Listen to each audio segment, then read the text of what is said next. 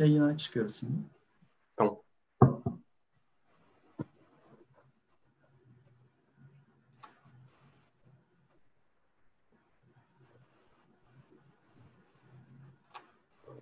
Ee, Erman Bey hoş geldiniz. Öncelikle Hoş yayın, bulduk. yayın teklifimizi kabul edip bizimle beraber olduğunuz için teşekkür ederiz. Ee, Ben önce bu Covid ve koronalı günleriniz nasıl geçtiğini sormak istiyorum. Nasıl gidiyor? Hayat nasıl? Valla Covid hayatımızı bizim özellikle çok şey değiştirdi. Hani ben çok sosyal birisi olduğumu düşünüyorum. Ee, bu Covid'le birlikte em, kendi sağlığımız için öncelikle, sonra da halkın sağlığı için evin içinde kaldık. Em, yani biraz arkadaşlardan uzak kaldık. Em, iş hayatında çok şey değişti. E, muhtemelen sonra onu, o, o konuya değineceğiz ama em, yani iş hayatında çok şey değişti. Hani iş hayatında normalde ben konuşmayı yine seven bir tipim. Gidip işte masa başı konuşmalar, hallway konuşmalar falan yapan bir birisiyim. Ama artık onları yapamayınca evde biraz sıkılmalar oldu. Yani alıştık galiba. Üç ayın sonunda en sonunda alıştık.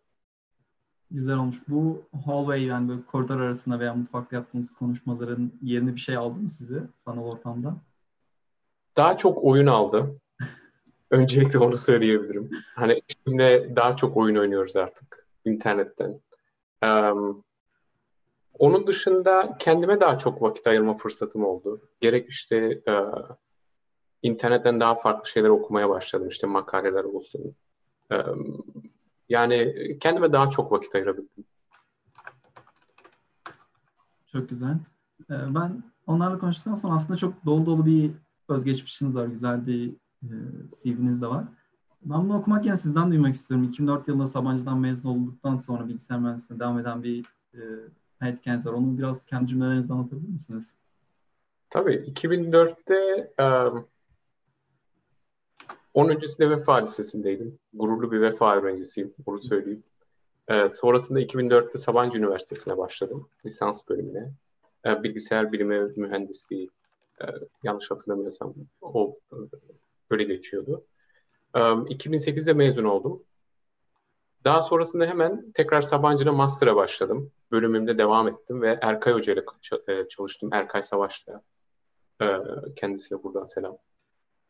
Daha sonrasında e, bir senelik bir TÜBİTAK tecrübem oldu. Bilgem, TÜBİTAK Bilgem'de çalıştım ve e, bilmiyorum ne kadar e, söyleyebilirim ama e, nispeten bir Photoshop benzeri bir uygulama yaptık o dönemde. Ee, Daha sonrasında e, Erkay Hoca vasıtasıyla e, yurt dışında doktoraya kabul aldım. Ee, Türkçe söyleyeyim. Ee, University of Texas at Dallas diye geçiyor. Türkçesi Dallas'taki e, Texas Üniversitesi'nde e, Murat Kantarcıoğlu ile birlikte e, kendi alanımda çalışmaya devam ettim. Yine bilgisayar bilim, bilimi mühendisliğinde doktora yaptım kendisiyle. E, üçüncü yılımda staj yaptım LinkedIn'de. E, ve de tam zamanlı olaraktan çalışmak için teklif aldım ve 2015 yılında, 2015'in Ağustos'unda e, LinkedIn'e katıldım. Yaklaşık 4 sene e, LinkedIn'in en e, kritik takımlarından birisinde bulundum. Bu e, LinkedIn'in kendi bilgilerini kayıt altına alan e, büyük sistemlerden bir tanesiydi. İsmi Espresso, bildiğiniz kahve, bu Espresso e, diye bir ismi vardı. Orada yaklaşık 4 sene çalıştım. Daha sonrasında da nispeten yakın bir vakitte e, 2019'un Kasım ayında e, daha kendi alanıma yakın LinkedIn'in daha güvenlik üzerine kurulu bir departmanına geçtim ve aşağı yukarı da 6 aydır orada çalışıyorum. Yani çok güzel açıkladınız aslında. Buradan pek çok sormak istediğim sorular var ama ben işte en baştan başlamak istiyorum. Böyle Sabancı Üniversitesi'ni seçme sebebimiz neydi aslında? O zamanlarda Sabancı Üniversitesi yeni bir üniversiteydi. 2004'te mezun olduğumuzda. Ne yazık ki sana vereceğim cevap çok böyle karizmatik bir cevap olacak. Olabilir yine de biz konuşalım. um, aslen yani şimdi genel bir e, yorum yapmam gerekirse e, belli bir yaşıma kadar, e, 22-23 yaşıma kadar belki o, o döneme kadar verdiğim kararları çok böyle e, araştırarak, çok detaylı bir şekilde e, sık eleyip ince dokuyarak verdiğimi düşünmüyorum. E, o dönemlerde genellikle hedeflerim vardı. Mesela bu lise döneminde ÖSS sınavı, o zamanki ismiyle ÖSS, öğrenci seçme sınavıydı yanlış hatırlamıyorsam. Olabildiğince yüksek puan alıp daha sonrasında bir okul seçme, hedef belirleme fikrim vardı. Nispeten de iyi bir puan aldım. Daha sonrasında da e, gittiğim dershaneden e, işte yardımcı oldular. Dediler ki işte gelin işte sizi okul seçmenize yardımcı olurum diye. O dönemde yalan söylemiyorum cidden şu, şöyle bir muhabbet geçti. Bana yardımcı olan rehber ya da danışman şöyle bir cümle kurdu. Ya Sabancı Üniversitesi'ni seç çünkü uzay ortamı gibi kampüsü vardı gibi bir şey söyledi böyle. Yani hani sanki roketler fırlatılıyormuş gibi falan böyle. Çok açık söylüyorum. Ben Sabancı Üniversitesi'ni seçtiğimde çok bir şey bilmiyordum aslında Sabancı Üniversitesi hakkında benim hedefimde daha çok bilinen okullar vardı. Böyle işte ODTÜ, İTÜ, Bilkent gibi okullar vardı. Araya da o, o e, rehber e, rehberin e, yardımıyla Sabancı Üniversitesi'ni yazdım ve Sabancı'ya gittim ve ilk Sabancı'ya gitmişim diyebilirim. Çok güzel ya aslında. Belki evet, yani uzay kampüsü gibi bir kampüsü olabilir. Güzel evet. bir kampüsü vardı cidden Sabancı'nın. Ben de birkaç kez ziyaret edebilmiştim.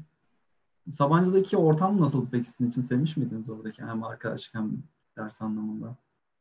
Yani e, kesinlikle yani iyi ki oraya gitmişim diyebiliyorum. Çünkü farkında olmadan çok iyi bir tercih yaptığımın farkına yani farkına vardım. Önümüzde birkaç yıl geçtikten sonra tabii ki. Ee, yani özellikle şimdi geriye dönüp baktığımda bunu çok rahat söyleyebiliyorum. Bu hani diğer okullar kötü anlamında değil ama e, kötü bir tercih yapmamışım. O rehber öğretmen e, uzay kampüsü diyerekten aslında iyi bir şey söylemiş. Um, yani genel olarak Sabancı'da e, beni çok geliştiren bir ortam oldu. Çünkü e, o üniversiteye gidene kadar normal olarak ailenizle birlikte yaşıyorsunuz. Annenizle, babanızla. E, belli bir alandasınız. Fakat Sabancı'ya gittiğim vakit özellikle o zamanlar Sabancı'ya gitmek sanki bir böyle e, nasıl diyeyim sana şehir dışına çıkmak gibi bir şeydi. Evet zaten şehrin dışında. Hatırlıyorum. Şehir dışında fakat ben bu son Türkiye'ye gittiğimde şeyi gördüm yani artık şehirle bütünleşmiş etrafında evler olmuş. Fakat ben 2004'te gittiğimde yani bildiğin alakasız bir yerdi yani. Hani İstanbul değildi orası. Çünkü şey örneklerini çok gördüm mesela. Bizim orada kar yağıyordu Sabancı'da ben yurtta kalırken. Yani neredeyse böyle dize kadar kar vardı hani İstanbul'a merkezine Taksim'e gittiğimde günlük güneşlikti falan böyle çok garip ortamlar olabiliyordu. Kafam karışıyordu. Ama e, genel anlamda baktığımda yani hani tabii ki akademik anlama girmiyorum ama kişisel anlamda baktığımda e, beni geliştiren en büyük özellik kendi başıma kalmam. Böylece kendi kararlarımı verebilmem, yanlış yapmam, doğru yapmam, o yanlışlardan öğrenmem oldu. Çok güzel açıkladın aslında. Hatta şey diye bir böyle bir espri, geyik dönüyordu. Hani böyle. Sabancı Üniversitesi'nin bittiği yerden İstanbul'un sınırlarını çizmişler ayıp olmasın diye. Doğru. doğru. Doğru Çok güzel. Peki böyle Sabancı Üniversitesi bittikten sonra sizin master yapmaya sebebiniz teşvik eden unsur muydu? Yani böyle direkt işe başlayayım, para kazanayım gibi bir motivasyonunuz yok muydu? Açık söylemek gerekirse benim gerek şimdi gerek o dönemde de hiçbir zaman hani hemen para kazanayım, e, çabucak zengin olayım, işte çok param olsun ya da para önceliğim değildi. E, bu biraz aile e, galiba eğitimi gibi bir şeydi. Yani hani e, annemden, babamdan, teyzemden, amcalarımdan hep duyduğum şey e, yani kısa vadeli düşünmek yerine hani 3-5 lira şimdi kazanmaktansa kendine yatırım yap. Yani daha uzun vadeli bir planın olsun e, düşüncesiydi. Ondan dolayı e, hemen lisansı bitirdikten sonra e, çalışmaya girmek yerine kendime yatırım yapmayı e, daha çok tercih ettim. E, ama bunun dışında e, yani yine ne yazık ki ne yazık ki diyorum çünkü bence böyle yapılmamalı. E, çok böyle tartıp işte şurada mı master yapayım, burada mı yapayım, şöyle mi yapayım yerine daha çok bilinen yolları, kendime daha böyle e, yakın gördüğüm şeyleri yapmaya devam ettim. Bu yüzden Sabancı'da master yaptım. Yani gençleri böyle tavsiye etmiyorum. Hani özellikle şimdi e, seçenekleri ve de farklı olasılıkları görmek çok daha kolay. Başka üniversiteleri olsun, iş alanı olsun. E, araştırıp karar vermeleri bence daha doğru.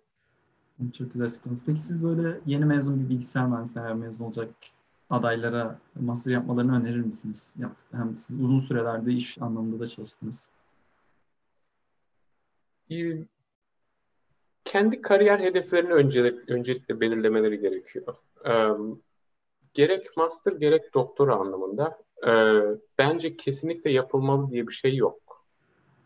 Bu master ya da doktorayı uzun vadeli planlarınızda nasıl rol oynadığını düşünmeniz gerekiyor.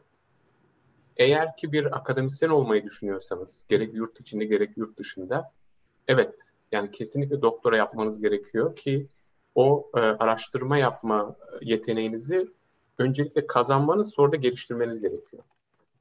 Eğer ki bir e, şirkette çalışmak istiyorsanız orada bile şey nuansı olabiliyor. Bazı şirketlerde belki daha araştırmaya yönelik bir rol istiyorsanız o zaman master yapmak faydalı olabilir. Böylece en basitinden bir e, projeyi, bir fikri e, gerçeğe dönüştürme olayına tecrübe etmiş oluyorsunuz. Ama belki e, belki hedefinizde bu tarz bir rol yoktur. Daha çok böyle ben kod yazayım, e, çabucak bir şeyler öğreneyim. İşte belli e, Türkçesini bilmiyorum frameworkleri e, çabucak öğreneyim de kullanayım diye düşünüyorsanız o zaman master yapmak çok e, faydalı olmayabilir. Çok güzel açıkladınız. Peki böyle master yaptıktan sonra doktoraya Amerika'da devam etmişsiniz. Doktora yapmaya iten şey neydi? Bir senede arada TÜBİTAK'ta çalıştığınızdan bahsettiniz. Böyle TÜBİTAK'tan mı memnun değildiniz yoksa akademik olarak mı devam etmek istediniz Erman? Ben e, aşağı yukarı 2009 yılından beri aslında bir şekilde yurt dışına çıkmayı hedefliyordum. 2009 yılından itibaren e, gerek Google'a, e, Google'ın dünya üzerindeki 10 farklı ofisine başvurmuştum ve 10 tane e, red yemiştim. 10 tane reject yedim. Muhtemelen eğer günün birinde Google'a girersem diyecekler ki ya helal olsun adam 11. de girdi falan diyecekler. Google'da 10 kere reject yedim. Microsoft'tan yedim reddedildim bir kere. Bir şekilde ben yurt dışına gitmeyi düşünüyordum. Fakat e, kısmet olmadı diyeyim. Daha sonrasında TÜBİTAK'ta çalışırken e, TÜBİTAK'ın bir kere TÜBİTAK iyi bir yer, çok farklı bir yer. E, yani diğer şirketlerde çalışmadığım için Türkiye'de e, ondan dolayı karşılaştırmayı çok iyi yapamayacağım. Ama e, farklı bir ortamı var. E, nasıl diyeyim? Biraz daha böyle research, e, araştırmaya yönelik bir yer. E, fakat orada çok memnun olmadım. Bir şekilde yurt dışına e, tabiri caizse kapağı atma e, planım geri geldi. Orada da e, o vakit Erkay Hocam'la konuşmuştum. Kendisi bana şöyle bir yani düşünceyle geldi. Hani eğer yurt dışına çıkmak istiyorsan ya master ya doktora öyle bir şey yap. Eğer doktora yaparsan bu ileride seçeneklerimi çok daha da fazlalaştıracak. Nedir o? İstersem Amerika'da bir hoca olabilirim, profesör olabilirim. O yöne gidebilirim, akademik araştırma. İstiyorsam Amerika'da çalışmaya gidebilirim. Yani böyle e, bir şirkette çalışma anlamında. Ya da üçüncü seçenek ben hiçbirini beğenmezsem yarın öbür gün Türkiye'de hoca olma olasılığım olacak bir şekilde aslında tam karar verme olayını ertelemek için büyük bir bahaneydi. Ondan dolayı da o yöne gittim yani doktorayı istedim. Ee, ve öyle bir yol aldım. Anladığım kadarıyla Erman böyle çok uzun vadeli planlardan ziyade hem çevrendeki insanların sana tavsiyeleriyle hem de o anda sana ne mantıklı geldiyse öyle devam etmişsin gibi. Yani böyle hocaların tavsiyeleriyle. Biliyorum öyle kulağa geliyor ama e, yani şunu çok net söyleyebilirim. 2009'da, 2008'de e, buralarda olacağımı tahmin edebiliyordum. Yani e, doktora ya da master yapıp yurt dışında daha sonrasında böyle büyük bir şirkete girip orada belirli bir seviyeye ulaşmayı hedefliyordum. Ee, aslında da hedeflerime bayağı erken ulaştım. Ee, yani gerek doktorayı işte e, nispeten kısa sayılabilecek bir sürede 4 senede bitirdim. Daha sonrasında da LinkedIn'e girdikten sonra 4 sene gibi kısa bir sürede e, burada e, giriş seviyesine eğer birinci seviye dersek üçüncü seviyeye çıktım. Bu da aslında bayağı hızlı bir şekilde hedefime ulaştığımı söyleyebilirim o anlamda. Ee, yani biraz garip bir durum aslında. Evet dediğim gibi böyle sanki uzun plan yokmuş gibi gözüküyor aslında ama bir taraftan da var. Peki böyle şeyi karşılaştırırsanız Amerika'da aldığınız eğitim, ya Sabancı'da da çok uzun 4 sene hem e, lisans eğitiminiz 2 sene de master eğitiminiz 6 sene okudunuz. Amerika'da da bir eğitim aldın Erman. İkisi arasındaki eğitim anlamında, ortam anlamındaki fark neydi sende? Senin gözlemlediğin. Şimdi eğitim kalitesi anlamında e, belki Türkiye'de aldığım master'la, bu Sabancı'daki master'la e, bu Amerika'daki doktoramı karşılaştırabilirim. Ama onun dışında hani lisansla lisansı karşılaştırmam mümkün değil. Tabii evet. ki etraftan duyduklarım oluyor ama e, yani birebir kendi deneyimim hakkında konuşayım. Öncelikle şunu söyleyeyim. Sabancı e, biraz Avrupa'yı biraz Amerikanvari bir e, eğitim yapısı vardı. O vakit aslında Türkiye'de olmayan birkaç küçük faktör vardı. Küçük dediğimde bayağı yani hani böyle belki çok önemli gibi durmayan ama aslında çok etkili olan e, bazı özellikleri vardı. Birincisi mesela Sabancı'da e, şimdi de aynı diyebiliyorum. Girdiğiniz zaman, üniversiteye girdiğiniz zaman mesleğinizi seçmiş olmuyorsunuz. Alanınızı seçmiş olmuyorsunuz. İlk başta 1-2 sene boyunca ortak derslerinizi alıp bunun yanında seçmeyi düşündüğünüz bölümlerin derslerini alıp e, bir karşılaştırma, daha belki daha e, bilgili bir karar verme sürecine girmiş oluyorsunuz. Bunun dışında eğer ki yaptığınız tercihten mutsuzsanız ileride de değiştirme fırsatınız vardı. Sabancı'da. Şimdi de var diye biliyorum. Bunun dışında e, yine o vakit çok da Türkiye'de olmayan bazı üniversitelerde vardı ama e, bizim kadar değildi. Ders seçimi konusunda çok serbestsiniz. Tamamen size bağlıydı. E, şimdi mesela e, diğer üniversitelerde bu şekilde mi onu tam bilmiyorum ama bazı üniversitelerde sanki bir lisenin devamıymış gibi her dönem seçeceğiniz dersler size zaten veriliyordu. E, bu Sabancı'da böyle değildi. Buraya geldiğimde doktorada da aynı şeyi yaşadım. Yine size bağlı. Siz ne istiyorsanız, kendinizi hangi alanda geliştirmek istiyorsanız, hangi ders size kulağınıza güzel geliyorsa onu alabiliyordunuz. Ondan dolayı özellikle ders seçimi ve de kariyer planlaması, işte akademik planlama anlamında çok bir fark yoktu o anlamda. Ee, içerikler içerikler hakkında konuşmam gerekirse ee, yine böyle Amerika şey, Türkiye'de Sabancı'da aldığım derslerde gerek İngilizce konuşulması ortamda gerekse hocaların kalitesi anlamında bence Amerika'yla e, yani bazı derslerde e, birebir eşit, bazılarında çok yakın. Çünkü genellikle Sabancı'da beraber işte ders aldığım e, hocalarım e, Amerika'da doktora yapmış, hala Türkiye'ye geldiğinde bile işte Amerika ya da Avrupa'daki büyük e, ma, e, konferanslarda hala makale yapan, makale yollayan kişilerdi. E, bunun dışında şöyle bir şey söyleyebilirim. Amerika'da sanki e, biraz daha endüstriye yönelik e, bilgi alabildim. Şöyle ki belki de Sabancı'da aldığım bilginin daha böyle temel olduğu için ilk dört yılımda özellikle daha temel bilgiler verildiği için size daha çok böyle güncel kullanılan işte programlamalar, programlama dilleri ya da işte e, tool'lar, Türkçesi yine aklıma gelmedi. Bunlarla alakalı çok böyle kullanımla alakalı ödevler verilmemişti o dönemler ben, ben okuduğumda. Ama doktora esnasında kullandığınız, yaptığınız bir proje direkt böyle büyük bir şirkette uygulanabilir şeyler olabiliyordu. Çok güzel açıkladınız. Ben bazı şeyden bahsetmek istiyorum. Hem hazır doktorayı da konuşmaya başlamışken. Doktor süreciniz nasıl geçti? doktora herkesin yapabileceği bir e, süreç olarak düşünün. Yani 4 sene veya 5 sene bir kendiniz belli bir alanda bir commitment yapıp o alanda devam edeceksiniz. Böyle şey olmadı mı hiç? Ya ben bu işi bırakıyorum, e, çıkacağım buradan dediğiniz bir an olmadı mı? Şimdi öncelikle commitment'ın Türkçesini ben de düşündüm ama bulamadım.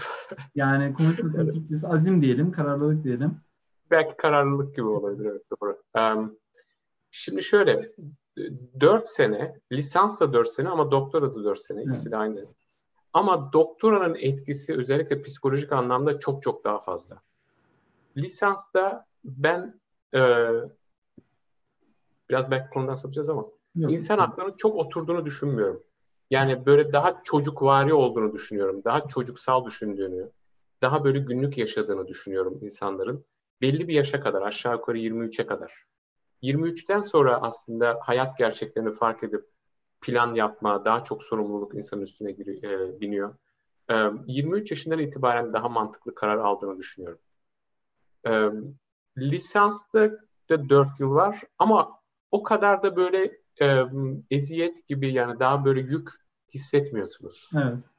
Doktora özellikle böyle işte lisanstan sonra 22'den sonra yaparsanız ya da master'dan sonra işte 24-25'te başlarsanız e, hayatınızın belki de en güzel yıllarını 4 sene en az 4 sene çok daha yoğun bir çalışma hatta ben ona gönüllü kölelik diyorum.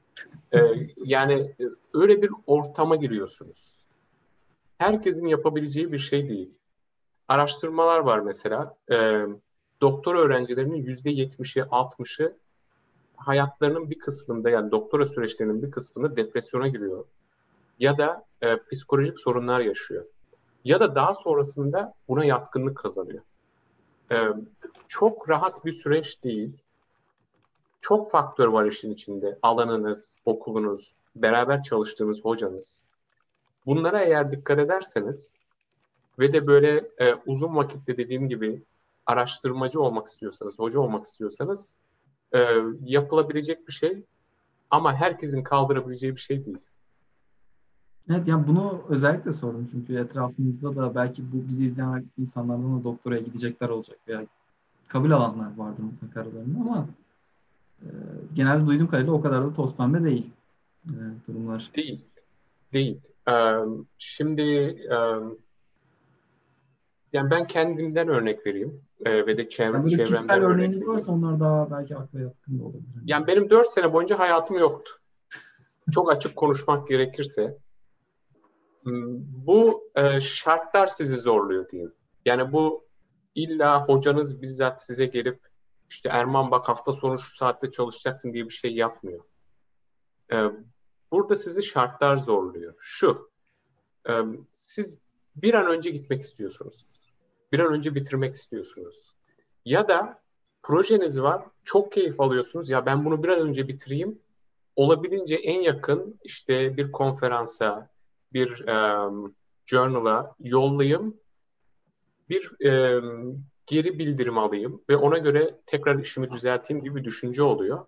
Siz biraz kendinizi de iteliyorsunuz e, çabucak bitirmeye. Şunu biliyorum, yani e, Mehmet Kuzu diye bir arkadaşım vardı. O bana çok yardımcı oldu. Ee, bana şöyle bir şey söyledi. Ben ilk başlarda biraz daha rahattım. Evet. Ya hafta sonu çalışmayayım diye bir düşüncem vardı. Ya ben hafta sonu çalışmayayım. Biraz daha böyle iş gibi göreyim. Hafta sonu takılayım gibi düşünüyordum. Bana şöyle bir şey söyledi.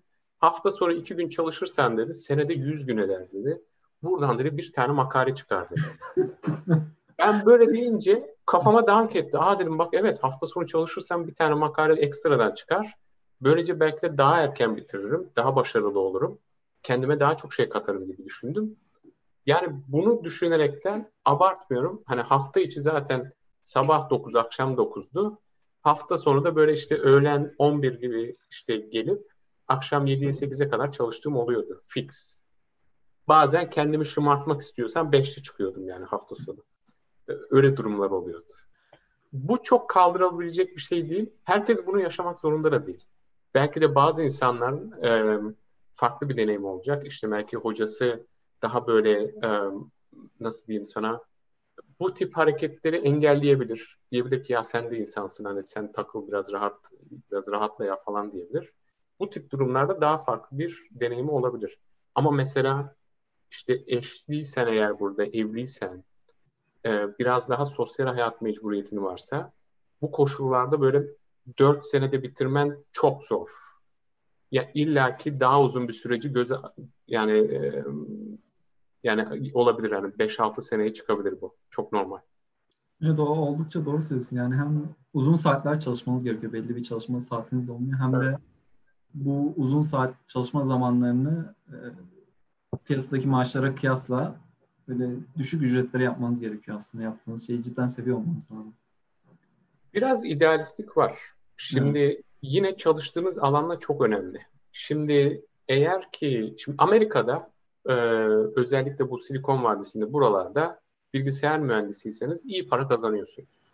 Gerek buranın standartı zaten Türkiye'ye göre kralsın. Evet. Ama buraya göre de çok iyi para kazanıyorsun. Yani ortalamanın çok üstünde para kazanabiliyorsun.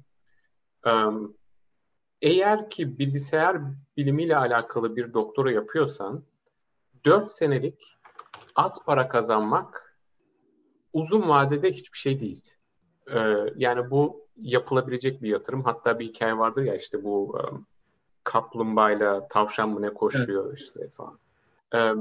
Yani onun gibi bir şey öncesinde sen ayakkabını bağlıyorsun bir şekilde. Yani kendine yatırım yapıyorsun. Ve de bu önündeki yıllarda sana kat, kat ve kat geri dönüyor. Diğer alanların e, hakkında çok bir şey söyleyemeyeceğim. E, özellikle sosyal bilimler olsun, diğer e, fen bilimleri olsun. Bunlar hakkında elimde bir data yok. Ondan dolayı ne kadar kazandıkları hakkında bir şey sö- söyleyemem. Ama e, genel hani ortalamayı düşünürsem bilgisayar biliminden mezun birisi kadar kazanma olasılıkları düşük. Evet. Yani o kadar. Ondan dolayı um, işin parasal yönü de olabilir o kişiler için. Çok güzel açıkladınız. Burada şeyden de bahsettiniz. Yani hem doktora sürecinde çok sıkı çalıştığınızdan da bahsettiniz.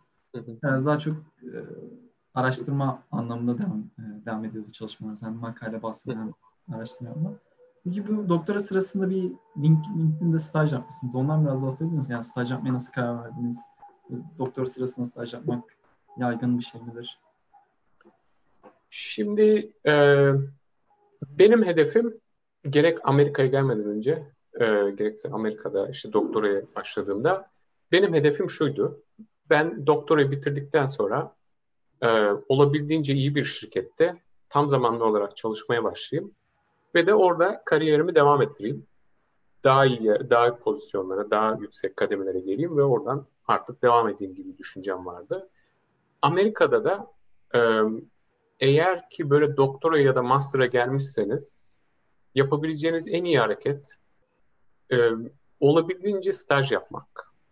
Özellikle doktora ya da master bitiminin bir sene öncesinde staj yaptığınız zaman ve de kendinizi gösterip şansınız da yaver giderse e, tam zamanlı olarak teklif alıyorsunuz ve sana şunu söylüyorlar. Sen doktorunu, master'ını bitir. Bir sene sonra burada işin hazır. E, ondan sonra da siz rahat bir şekilde e, işte akademik çalışmanızı bitirip iş hayatına giriyorsunuz. Ben öyle bir yolu seçtim. E, LinkedIn'de de e, ben doktorumun üçüncü yılının sonunda e, staja kabul almıştım yaklaşık iki aylık bir yaz stajına gittim. Orada da yani ben ömrümde o kadar çalışmadım. Yani ben bu vakte kadar e, yani ÖSS dahil aklıma gelenleri söyleyeyim yani ömrümü bu kadar çalışmadım. Çünkü şey gibi oldu. Yani doktora da evvelden günde 12 saat çalışıyorsam doktorayı 6 saate düşürdüm. Ee, bu sefer LinkedIn'de 10 saat çalıştım yani. Hani çok çalıştım. Ee, ve de LinkedIn'de tam zamanlı e, işte çalışan olaraktan kabul aldım. Bir sene sonrasında gelmek e, koşuluyla. Ondan sonra dönüp doktora da yine daha çok çalıştım. Yani hani şey olmadı böyle hani ya of işte işim hazır tamam çok güzel şimdi ben doktora da yatarım gibi bir düşünce olmadı. Ben doktorada da yine aynen geri döndüğümde daha çok çalışıyorum çünkü bu sefer şey düşüncesi oldu. İş teklifim var ben onu kaçırmayayım. Ayağıma fırsat gelmiş doktorayı da artık ben yapmışım bir şeyler. Artık onu da ben bağlayayım, çok güzel çalışayım, bitireyim ve buradan e, bir sonraki kariyerime işte yelken açayım gibi bir düşünce vardı. Çok güzel açıkladınız. Aslında pek çok insan yapmayacağı bir şey yani böyle işte bizim arkadaşlarımızdan da işte dönemin başında iş teklif alıp ben nasıl olsa mezun olayım bir şekilde giderim diyen insan çok oluyor aslında. Peki şey Ona sorayım. dikkat etmek gerekiyor. Evet. Ona dikkat etmek gerekiyor. Ee, yani e, bir kere şunu söyleyeyim. Ee, iş teklifi aldım, imzaladım, başlayacağım. Ama bu yüzde yüz değil. Aklınızda bulunsun yani. Hani e, burada özellikle şu günlerde ekonomik durumun kötü olduğu ve de geleceğin aslında biraz belirsiz olduğu dönemde e, şirketler şunu yapabiliyor. Sen teklif kabul ettin ama ya kardeş işte ortalık çok karışık. E, ne yazık ki biz senin teklifini iptal ediyoruz diyebiliyorlar. Evet. E, sen de e, işte gerek doktora, master olsun, işte e, diyelim ki staj yaptın ve iş teklifi aldın. Bunun dışında dönüp gelip ya ben rahatım, işte hiçbir şey olmaz deyip eğer salarsan o zaman hem master ya da doktoranı kaybedersin. En kötü durumda da işini de kaybedebilirsin. Ondan dolayı rahatlığa gelmemek lazım yani. Hani çalışmaya devam etmek gerekiyor. Bu çok güzel. Bununla ilgili bir örnek vermek istiyorum. Böyle ben geçen sene YELP'te staj yaparken yanındaki Hindistan'da çalışan arkadaşım cidden insanüstü performans çalışmıştı. Ona return offer dedikleri yani sen okulu bitirince gel bizimle çalış full time teklif vermişlerdi. Bana vermemişlerdi. Çok üzülmüştüm ama Covid dolayısıyla işte teklifi geri çektiler Haziran'da. Ee, çocuk orada da kala kaldı. Oluyor. Ne oluyor. yazık ki oluyor. Evet. Cidden sıkıntı yani böyle. İnsan sürekli bir arayış içerisinde bir aktif olması gerekiyor. Eğer şirket o teklifi geri çekmese bile özellikle bugünlerde e, vize almak daha zor. Gerek öğrenci vizesi gerek çalışan vizesi almak daha zor. Hatta Trump da yanlış bilmiyorsam e, şimdi yani böyle dedikoduları dönüyor. Yakın vakitte e, burada H1B denilen geçici çalışma vizesi var. Onu iptal etmeyi düşünüyor mesela. Evet. Böyle bir şey de var. Çok güzel. Peki doktora bitti. Yani uzun süre bir araştırma geçmişiniz oldu. Hep bir araştırmacı, bir öğrenen ve bilime katkı ta- yapan taraftarınız. Buradan bir anda endüstriye geçiş yaptınız. Artık bir işin, bir deadline'larınız var. Yani deadline'larınız tabii ki araştırma da vardı ama bu geçiş nasıl oldu sizdeki etkisi? Ee, yani bir gayet sumut bir şekilde devam ettiniz hayatınıza yoksa farklılıklar oldu mu sizin için? Mantalite farklılıkları çok dikkatinizi çekiyor. Özellikle e, şimdi e, lisansta çok baskın bir şekilde ama giderek azalan bir şekilde bir öğrenci mantığı vardır. Şudur o genelde. Gerek bir makale yazmak olsun, bir um, essay, e, Türkçesi aklıma gelmedi. Um, yani makale. bir bir makale yazmak olsun herhangi bir ders için. Gerekse bir programlama dersinde işte kod yazmak olsun etsin. Önceliğiniz onu bitirmektir. Kaliteli iş yapmak gibi bir düşünceniz çok yoktur. Ya da işte ben test yazayım, işte e, çok güzel bir şey yazayım da işte hiç bozulmasın diye bir düşünce yoktur. Bu doktora da bile devam ediyor. E, doktora da çünkü önemli olan sizin fikrinizin olabildiğince çabuk şekilde bir prototipe dönüştürebilmek. Böylece bunun üzerinde işte testler yapabilmek, sonuçlar alabilmek ve de yazdığınız makaleyi çok çabuk bir şekilde yayınlamak. Ama iş dünyasına girdiğiniz zaman e, öncelikleriniz çok değişiyor. Mesela e, bir projeye başladığınızda kod yazmadan önce çok detaylı bir şekilde düşünmeniz gerekiyor. E, design toplantıları yapmanız gerekiyor insanlarla oturup bu toplantıda işte kendi yaptığınız dizaynı e, sunup e, geri bildirim alıp düzeltmek, insanları ikna etmek gerekiyor. Bütün bu aşamaları geçtikten sonra da kod yazmaya başladığınızda kodda belli bir kaliteyi tutturmanız gerekiyor. Mesela işte e, yazdığınız kodla birlikte yeterince test yaz, yazmak. Bunun dışında e, yaptığınız projeyi daha sonrasında e, nasıl diyeyim production'a koyduğunuz zaman e, bunun çok rahat bir şekilde gözlemlenebilir olması, monitör edilebilmesi gerekiyor. Herhangi bir sorun çıktığını, çıktığında işte bunun çabucak çözülebilecek bir e, yapıya kavuşması gerekiyor gibi şeyler var. Bu süreçte kafanıza ilk başta çok darbe yiyorsunuz. Çünkü e, siz hala öğrenci mantığıyla girdiğiniz e, işte bir projede öğrenci mantığıyla hareket ederseniz eğer e, size verilen, size atanan e, mentor diye geçiyor. Türkçesi herhalde böyle biraz daha usta çırak ilişkisi diyeyim. Yani ustanız siz daha çok çırak gibi düşünürseniz eğer kendinizi. Ustanız sizin başlarda çok kafanıza vuruyor. Ya bak bunu böyle yapma. Ya diyorsun ki yani bu böyle çalışıyor. Çalışıyor bu böyle. Çalışıyor ama ileride değiştirmek gerekirse bak şunu şunu falan. O süreçte sanki bir tekrardan doktora yapıyormuş gibi, tekrardan bir master ya da lisans yapıyormuş gibi bir eğitim sürecinden geçiyorsunuz. Ve bunu e, vakitle geçtikten sonra bu sefer siz başkalarının üzerine vurmaya başlıyorsunuz. Çünkü e, çok normal. Hani öğrenci aklı her yeni gelen öğrencide var ve e, ne yazık ki iş ortamı böyle bir ortam değil. Şeyi soracağım Erman, yani böyle aklına böyle ilk kod review'ında yani böyle kodunun tekrar incelenmesi, değerlendirmesi sürecinde böyle ya ben burada kaç sene master yaptım, doktorama yaptım, bana mı öğretiyorsunuz dediğin olmadı mı? Yani kaç tane sorun çıkardılar sana? Tabii ki oluyor. Tabii ki oluyor. Yani e, özel şu, şu var. Öğrencilerde özellikle işte lisans mezunlarında bilmem e, işte e, belki master'da da fazla değil. E, egoları biraz düşük oluyor. Evet. Çünkü şu kafayla geliyor. Ya ben okudum ettim ama öğreneceğim çok şey var gibisinden. Ne yazık ki e, özellikle bir e, Türklük diyeceğim ama bu bence daha çok Akdenizlilikle alakalı bir şey.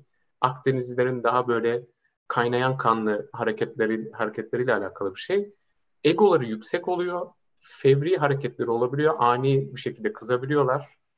Ve yaptığı işte işte bir kod yazdın ettin. Yani kısaca anlatmak gerekiyor. Kod yazıyorsun ediyorsun. Ortada bir çalışan bir kod var. Aynen. Bu işte facebook.com bilmem ne girdiğin zaman orada çalışan arka planda kodlar var. Ve senden işte bir şeyi değiştirmen isteniyor. Bu da şöyle bir süreç oluyor. İşte sen e, kodda küçük bir değişiklik yapıyorsun. Bunu yayınlıyorsun. Diyorsun ki arkadaşlar ben böyle bir şey yaptım. E, ne düşünüyorsunuz? Çok kaba tabirle. E, ve senin ustan diyor ki ya bu ne ya diyor. Bak şunu şunu şöyle yap böyle falan. Aslında kibar Orada, biraz daha şey olabilirler. Ben olabildiğince böyle garip bir şekilde anlatmaya çalışıyorum. Ee, orada şu işin içine girebiliyor. Ya bana da mı bunu yapıyorsun? Ya ben 10 sene okumuşum ya. Doktoram var benim falan gibi. İlk başlarda işin içine giriyor. Ego işin içine giriyor. Akdenizlilik, Türklük çok işin içine giriyor yani. Ya bu ne ya? Kesin bana takmış bu falan. Halbuki alakası yok. Profesyonel bakıyor insanlar. Hani senin yazdığın koda bir yorum yaptıkları zaman bunun sebebi senin kötü bir insan olman değil. Aksine işte e, siteye konulan, e, kabul edilen kodların belli bir standarta ulaşması. Ne yazık ki ilk başlarda oldu ve bana da oldu yani. Bende de oldu ve hala oluyor. Olabildiğince azaltmaya çalışıyorum ama oluyor yani bu çok normal. Evet, kesinlikle. Benim de böyle e, ilk stajlarımdan aldığım geri bildirimden böyle kod review'larda çok savaşıyorsun demişlerdi. Biraz evet. daha öğrenmeyi oluyor. tavsiye ederiz demişlerdi. Şu an daha iyi anlıyorum yani zaman geçtikçe. Ama bu savaşmadan kesinlikle her şey kabul edeceğin anlamına da gelmiyor. Çünkü e, yani profesyonel bir ortamda herkes herkesten bir şey öğrenebilir. E, seviyelerin, title'ların e, yani nasıl diyeyim işte e, title'ın Türkçesini unuttum. E, yani title'ların çok da bir anlamı yok şu anlamda. Sen yanlış yapabilirsin. Evet. Yani seviyen ne olursa olsun yanlış yapabilirsin ve herkesten geri bildirimi güzel bir şekilde almak zorundasın. Yani herkesle ortak çalışıp, ortak bir akıl yürütüp daha iyi bir ürün çıkartmak zorundasın. Kesinlikle katılıyorum. çok güzel bahsettiniz. Ben şeyden e, YouTube'dan bir soru gelmiş. Onu iletmek istiyorum. Süleyman Ekmekli sormuş. E, dediğiniz gibi bu kadar çalışmak insan psikolojisini gerçekten etkileyen bir durum. Bu hem doktora zamanında yoğun çalışmanızdan hem de stajdan bahsediyor arkadaşımız.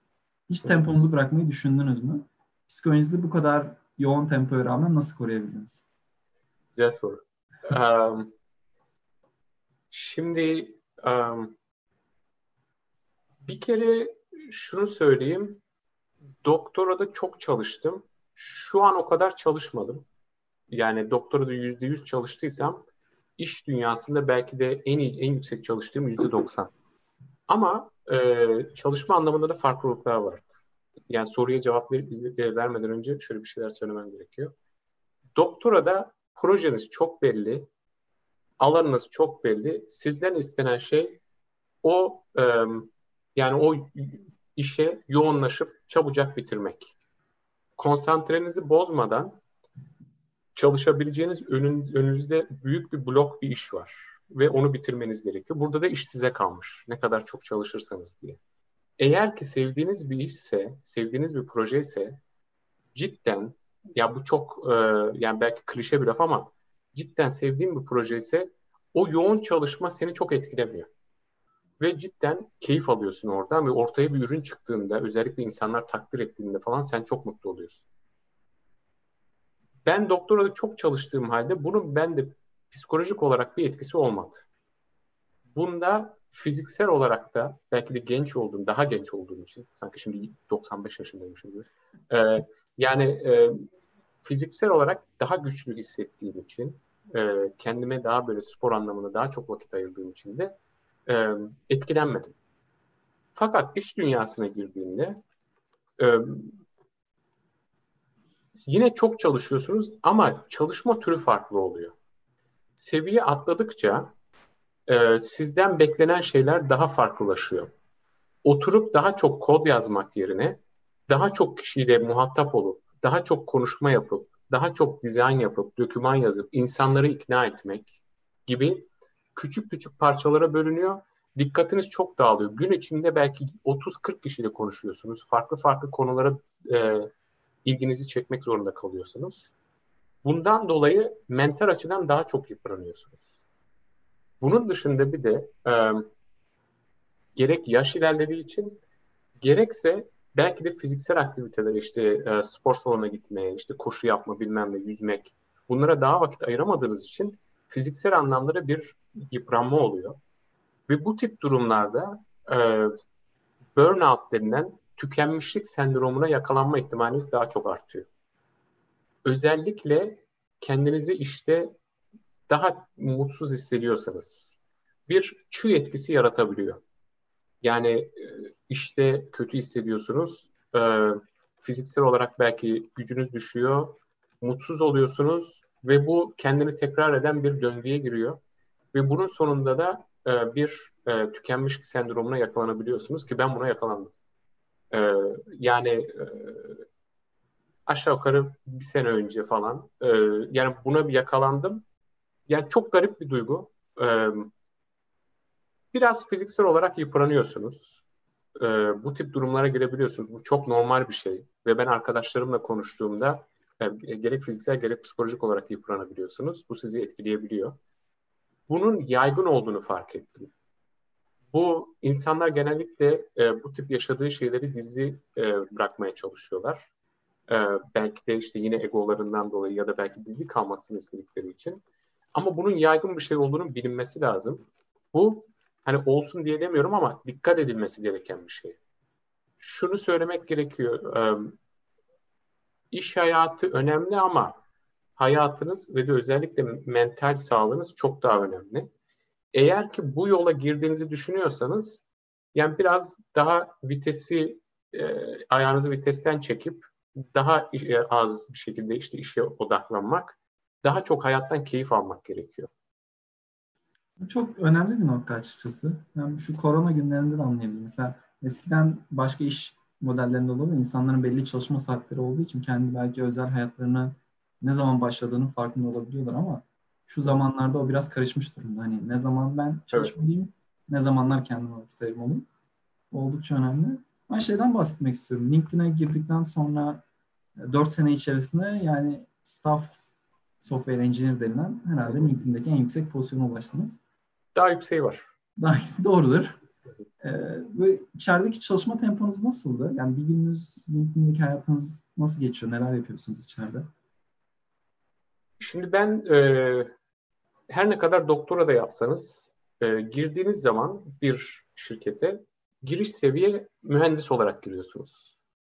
E, paranız farklı oluyor, aldığınız para farklı oluyor fakat e, seviye olaraktan giriş seviyesi olarak giriyorsunuz. Buna bir dersek eğer e, bir, iki, üç artık daha da yukarıya doğru gidiyor. E, her bir seviyeden beklentiler farklı. Şimdi ilk girdiğinizde siz e, her ne kadar ne olursa olsun eğitiminiz kendinizi kanıtlamak zorundasınız ki ben çok iyi kod yazıyorum. Benim yazdığım kod e, siteye gittiği zaman, production'a gittiği zaman hiç kırılmıyor, hiç bozulmuyor. Bozulsa bile çok küçük şeyler oluyor ve ben hemen düzeltiyorum onu, imajını vermek zorundasınız. E, o yüzden mesela ilk benim aşağı yukarı bir buçuk senemde, bu birinci seviye olarak geçirdiğim bir buçuk senede e, genellikle böyle başkalarının bana sunduğu projeleri olabildiğince iyi ve hızlı bir şekilde e, implemente etmem, kod yazmam bekleniyordu. E, diğer Entegre. insanlarla efendim entegre ediyorsunuz, yazıyorsunuz. Aynen. E, diğer insanlarla iletişimim daha azdı. Yani benden beklenen böyle gidip insanları e, etkilemem, işte gel ya şunu yapalım, bak şu çok iyi fikirden öte. Birisi size bir fikir verdiği zaman bunu çok iyi yapabilmekti. İkinci seviyede sizden beklenen artık bunun bir tık üstü. Siz iyi kod yazdığınızı kanıtladınız. Artık şimdi olay siz büyük bir projeyi alıp tek başınıza liderlik edebiliyor musunuz? Siz e, artık yaptığınız projeler tek kişilik projelerden çıkıp daha böyle 3-5 kişinin çalıştığı, hatta başka takımlarla beraber ortak koordine olmanız gereken projeleri siz iyi bir şekilde yönetip siteye, production'a koyabiliyor musunuz? Tamamen iş buna geliyor. Burada da e, artık yavaş yavaş insanlarla iletişiminizi geliştirmek zorunda kalıyorsunuz. Hani insanların sizi tanıması gerekiyor. Onun dışında iyi iş yaptığınızı bilmeleri gerekiyor. Sizin e, bir projeyi cidden yönetebileceğinizi e, göstermeniz gerekiyor.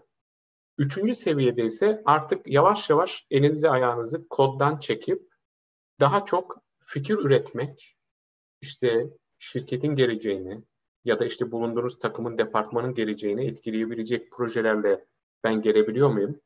Sunabiliyor muyum? Bunu daha altındaki ikinci, birinci seviye insanlarla koordine olup gerçekleştirebiliyor muyum? Ee, imajını vermeniz gerekiyor. Artık 4, 5, 6'da şey oluyor yani böyle odadan girdiğiniz zaman böyle aa diye sesler geliyor yani çok böyle ilahi bir şeydir. Güzel açıkladınız. Ben biraz şeyden bahsetmek istiyorum. Yani LinkedIn'deki 4 sene çalıştığınız sürece süreci çok güzel anlattınız ama sizin yani aslında Erman diyeceğim. Erman Türkiye'de TÜBİTAK'ta da senin çalışma tecrüben var. Bir sene yakın. TÜBİTAK'taki çalışma tecrübenle LinkedIn'i karşılaştırırsan nasıl görürsün? Veya TÜBİTAK beni tatmin etmedi demiştin. Yani bunun sebebi neydi? Yani dürüst olabiliriz burada. Biz bizeyiz. E, tabii. Yok dürüstlükten öte e, tam olarak sıraya koymaya çalışıyordum. E, şimdi TÜBİTAK'ta dediğim gibi ne kadar şey bilmiyorum hani ne kadar anlatabilirim yaptıklarımız anlamında ama high level olarak şunu söyleyebilirim. Çok kaba tabirle Photoshop yaptık biz. Bunun dışında çok farklı projelerde çalışan, çok böyle havalı projelerde çalışan ekipler de vardı. TÜBİTAK'ta benim gördüğüm eksiklerden en büyüğü ekipler arasında iletişim yoktu. O vakit tabii ki. Ben 2010-2011 yılları arasında çalıştım. O yüzden e, hani şimdi ne durumda e, tam olarak bilemiyorum. E, ama ben o yıl çalıştığımda e, ekipler arasında bir iletişim yoktu. Bu iletişim şey anlamında, e, teknik olarak, altyapı olarak, işte bakın şunu yapalım, bu çok iyi, bakın bunu yapmayın, bu çok kötü gibi bir düşünce yoktu. Her ekip aslında kendi başına bir startup gibiydi, kaba tabirle. Bundan dolayı her ekip aynı şeyleri tekrardan icat etmek zorunda kalıyordu. mesela en kaba tabirle şunu söyleyeyim ve hala şu an düşününce bile bana garip geliyor. Ee, bir ekipte çalışıyorsanız farklı farklı e, işte e, projelerde çalışıyorsunuz, ediyorsunuz e, ve bütün yazdığınız kodları e, merkezi bir yerde tutmanız gerekiyor tabiri caizse. Git sistemi gibi. Hmm. Git olabilir, SVN olabilir. Merkezi bir şekilde tutmanız gerekiyor. Ki bu size bazı olanaklar sağlıyor. Mesela işte 5 kişi çalışıyorsunuz. 5 kişi e, kodun farklı yerlerinde çalışabilir, aynı yerlerinde çalışabilir. Bu 5 kişi kodu değiştirdiği zaman ortaya çıkan ürünün yine böyle düzgün bir şey olması gerekiyor. Ee, bazen mesela aynı dosyayı, aynı satırı değiştirmek zorunda kalabiliyorsunuz. Bu tip durumlarda koordine olmanız gerekiyor. Ee, işte bu koordine olma işini bu tip işte merkezi sistemler sizin için yapıyor ki e, işte siz olabildiğince işinize yoğunlaşın kod yazmaya. O, geri kalan böyle daha böyle e, garip garip işlerle uğraşmayın diye. TÜBİTAK'ta bu yoktu. TÜBİTAK'ta e, bilmiyorum izliyor mu Erdal var benim arkadaş. E, yani e, çok garip durumlar vardı. Böyle birisinin bilgisayarındaydı kod. Evet. E, mesela bağırıyorduk biz onu hatırlıyorum yani. Ben şu dosyaya çalışıyorum falan gibisinden böyle. Kimse buna çalışmasın gibi ortamlar vardı yani. Ee, hani teknik anlamda çok geriydi. Şimdi bakıyorum mesela çok geri. Çok geri.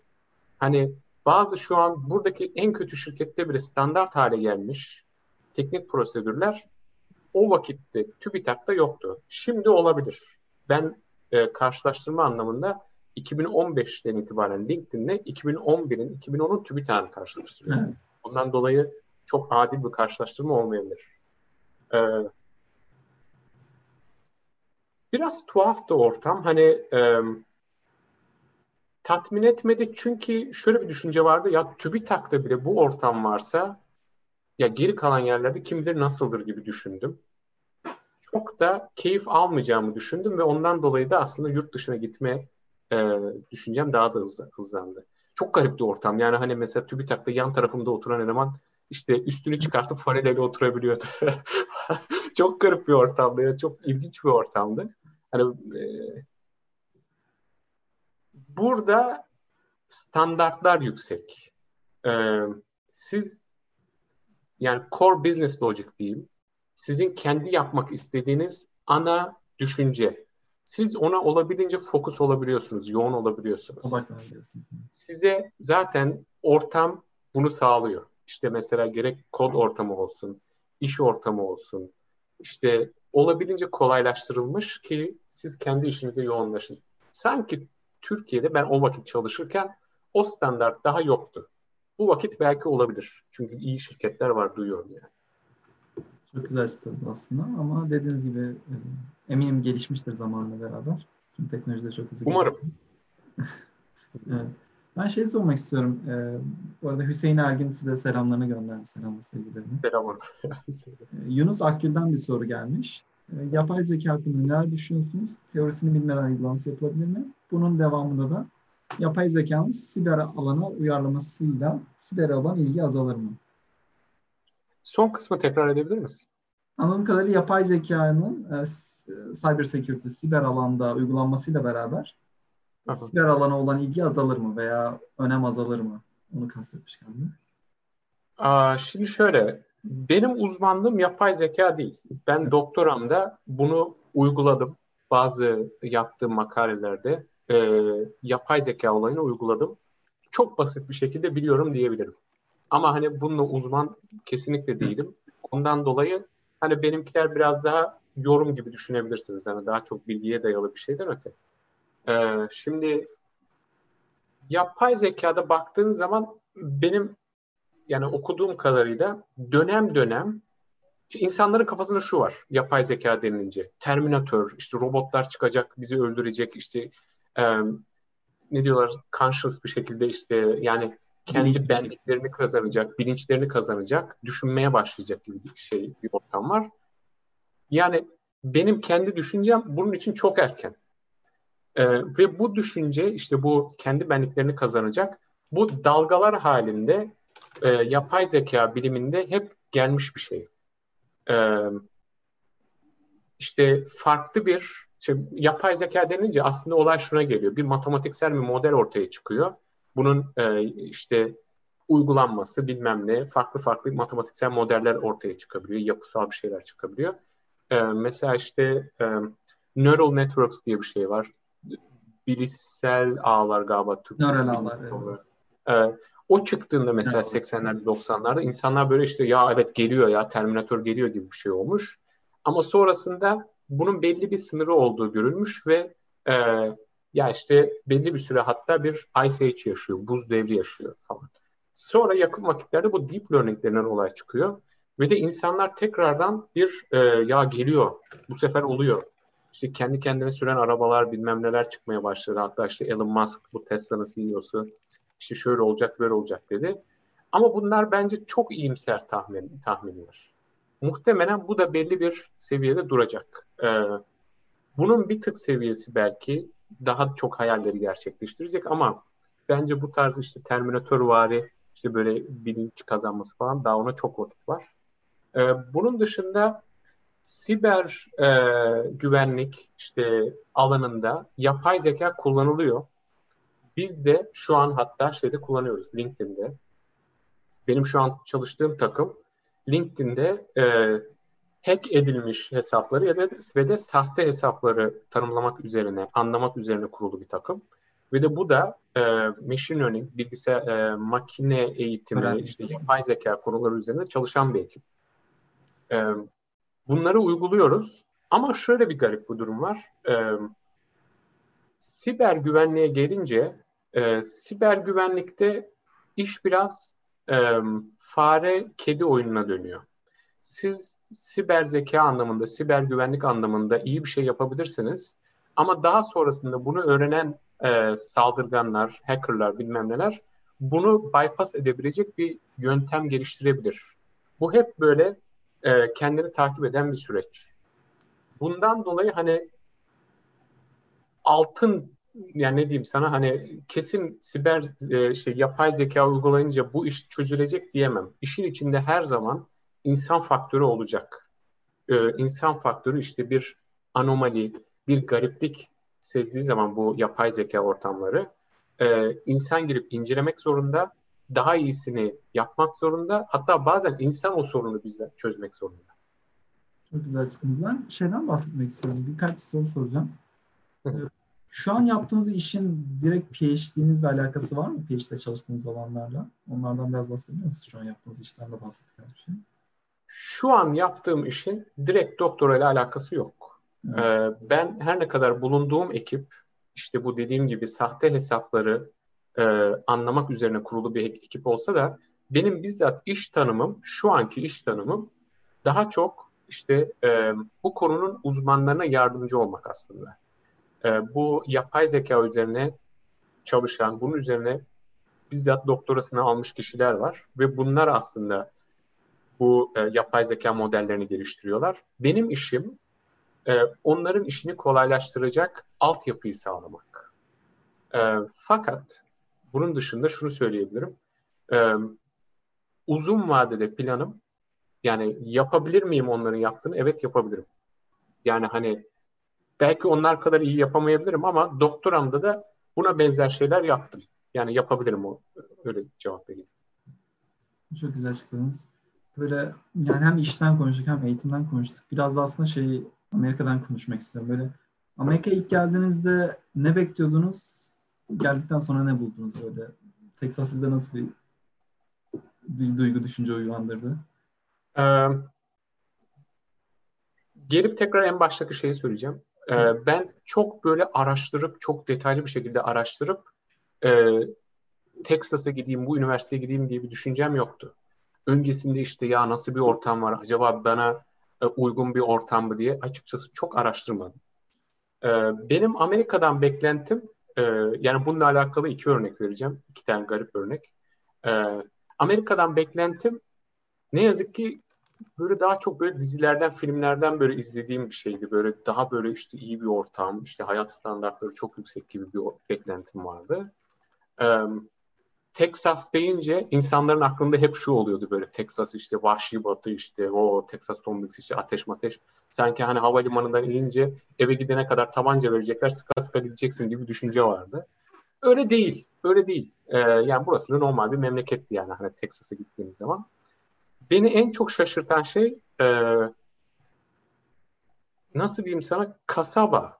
Aslında Amerika %99'u, %98'i kasaba olan, köy olan bir memleket. Hani Türkiye'deki kasaba gibi belki düşünebilirsiniz. Hani böyle daha az yoğun, daha çok alana yayılmış. İşte böyle belki filmlerden, dizilerden gördüğünüz gibi işte New York işte o gökdelenler, ortamlar o falan filan. Öyle bir ortam yok. Çoğu yer cidden böyle bir işte iş alanı üzerine kurulmuş. Belli bir spesifik iş alanı üzerine kurulmuş. Ya da belli bir okulun etrafında kurulmuş küçük kasabalar. Hatta küçük şehirciklerden oluşmuş yerler. Ee, bundan dolayı da hani beklentilerinizi böyle çok bir sosyal bir ortam olacaktan öte ben oturacağım, işimi yapacağım. İşte biraz da hayattan keyif alırım. Biraz böyle işte restoran giderim, farklı farklı şeyler denerim gibi e, bir şey yoğunlaşsın insanlar. E, bilmiyorum soruyu cevapladım mı? Biraz konudan çıkmış olabilir. İlk gittikten sonra beğendiniz peki Texas'taki hayatınıza alışmanız kolay oldu mu? Çok zor oldu. E, çünkü çok zor oldu. E, çünkü e, ben dediğim gibi sosyal bir insandım. Evet. Çok arkadaşlarım vardı, çok ortamım vardı. Onu bırakıp Texas, Dallas o benim bölgem çok asosyaldi. Özellikle bir de doktoranın da getirmiş olduğu böyle yoğun bir çalışma temposu, düşük sosyal hayat ortamına girince cidden sudan çıkmış balık gibi oluyorsunuz. Yani kafa dönüyor. Ben niye buraya geldiğimi çok sorguladım ben. Fakat vakitle e, şeyi fark ediyorsunuz. Yani İstanbul hayatı güzel ama eksi yönleri e, çok fazla olan bir ortam. E, doğayla iç içe değilsiniz çoğu yerde. Onun dışında e, nasıl diyeyim e, çok yoğun bir hayatınız var. Biraz oturup sakinleşip kendinizi dinlemeniz gerekiyor.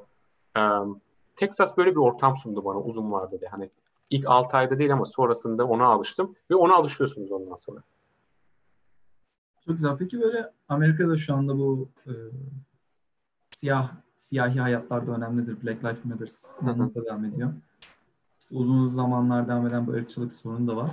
Yani size karşı bir ırkçılığa rast geldiniz mi? Veya yani bu PhD'nin sırasında olabilir, LinkedIn'de olabilir veya karşılaştığınız bir ırkçılık oldu mu? Şimdi ırkçılık sorun, ırkçılık konusuna gireceğim. Ee, şöyle bir şey var. Mesela ben kendi deneyimimden önce bir şey söyleyeceğim. Ee, burada işte son dönemde yaşananlar olsun, bu Black Lives, bu buradaki siyahilerin, e, siyahi Amerikan vatandaşı artık doğru tabirini bilmiyorum Türkçe olarak da.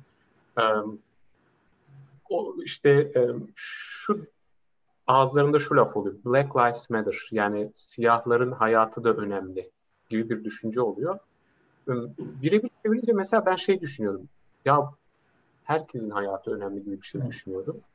E, hatta sonradan şeyi fark ettim. Burada Republicanların, Cumhuriyetçilerin de aslında öyle bir karşı tabiri oluyor mesela. All lives matter diyorlar. Evet. Şurada şunu anlamak gerekiyor. Ee, Türkiye'de de bir ara vardı. Hrant Dink öldürüldüğü vakit, yanlış hatırlamıyorsam 2008 ya da 2000, galiba o, o dönemlerdeydi. Ee, şöyle bir ort, laf ortaya çıktı. Hepimiz Ermeniyiz diye. Evet. Bu arada benim babam Ermeni, annem Türk. Benim soyadım Pattuk Ermenice. Ee, hepimiz Ermeni izleniyordu. Orada şu demek olmuyordu. Yani herkes Ermeni falan gibi bir düşünce yoktu. Orada şu vardı. Biz bir e, beraber oluyoruz. Bu kötü günlerde, bu zor günlerde ben bu ezilen işte kişinin ya da işte grubun arkasındayım, yanındayım düşüncesi oluyordu. Bu Black Lives Matter'dan da kasıt o oluyor. Ee, yani hani e, karşı argümanları anlamak açısından bunu evet. söyledim. Genel olarak Amerika'da ırkçılık var. Her yerde var. Bütün yerde var. Ben Avrupa'da da arkadaşlarım var ve orada da herkes söylüyordu yani Türkler özellikle çok dışlanıyor ya da dış, dışarıdan gelen kişiler. Burada da var. Ee, ben bizzat yaşamadım. Ben bizzat bana karşı herhangi bir ırkçı hareket yaşamadım. Ee, zaten bunu yaşamayı engelleyen kanunlar da var.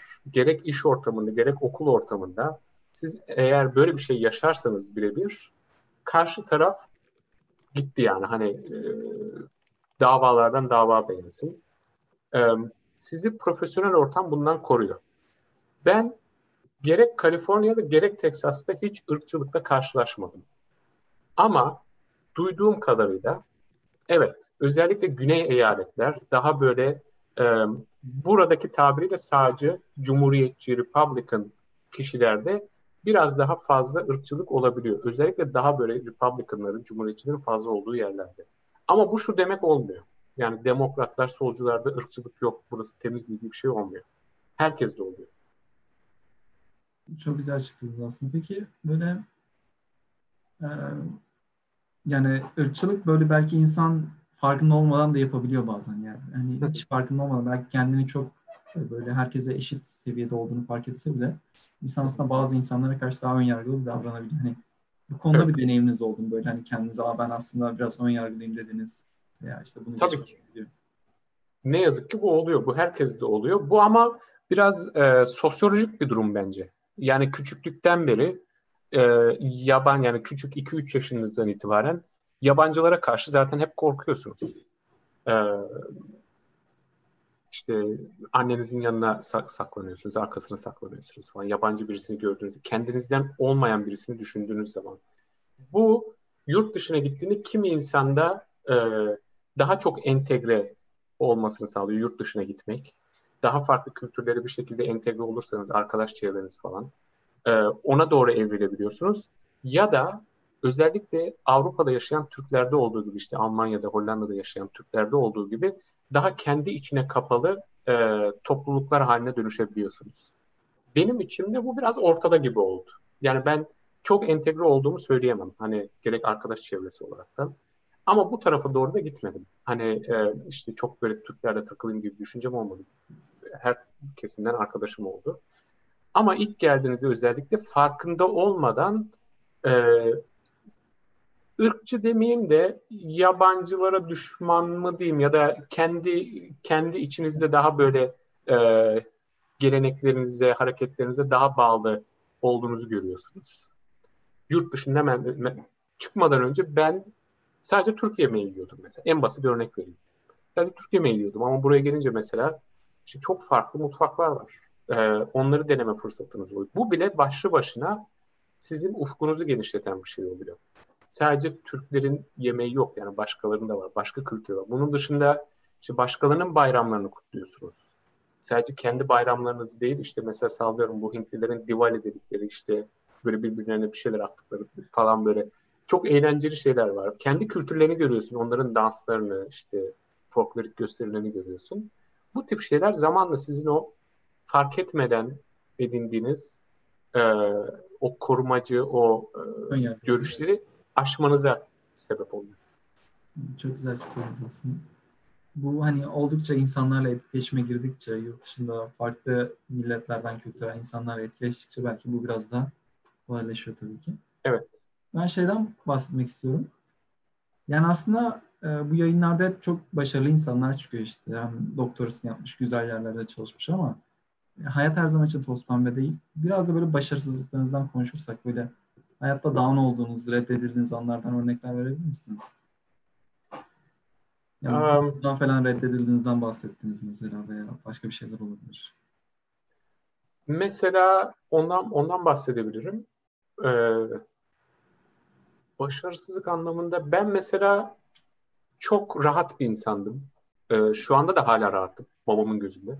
Ama e, eskisine nazaran çok daha sistematiğin, çok daha e, dakik birisi olduğunu düşünüyorum. E, başarısızlık olarak mesela Google'ı tabii ki söyledim evvelden. Bende özgüven çok yüksekti. Zaten bir tane e, bir tane graf vardır, bir tane şey vardır.